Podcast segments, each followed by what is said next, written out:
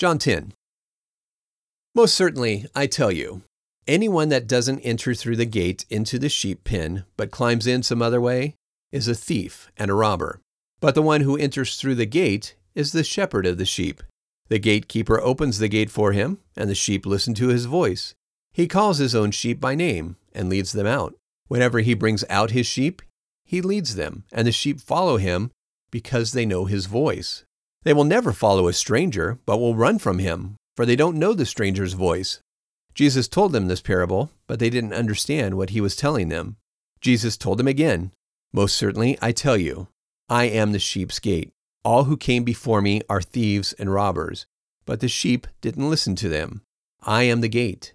If anyone enters through me, he will be saved, and will go in and out, and will find pasture. The thief only comes to steal, kill, and destroy. I came so that people may have life and have it abundantly. I am the good shepherd. The good shepherd lays down his life for the sheep. A hired worker, and not a shepherd, who doesn't own the sheep, will leave the sheep and run when he sees the wolf coming.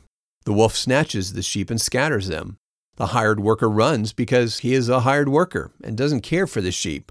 I am the good shepherd. I know my own, and I'm known by my own.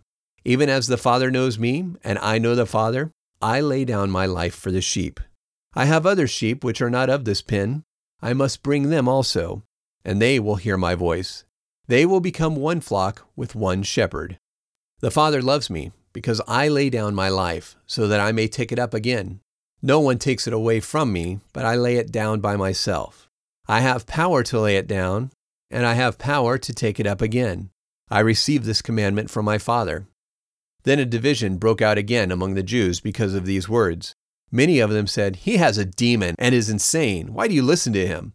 Others said, These are not the sayings of one possessed by a demon.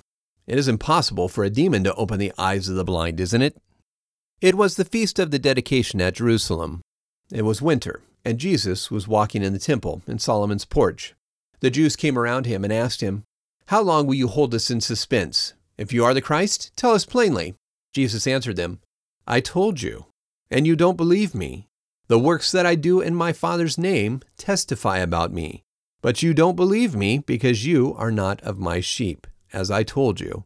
My sheep hear my voice, and I know them, and they follow me.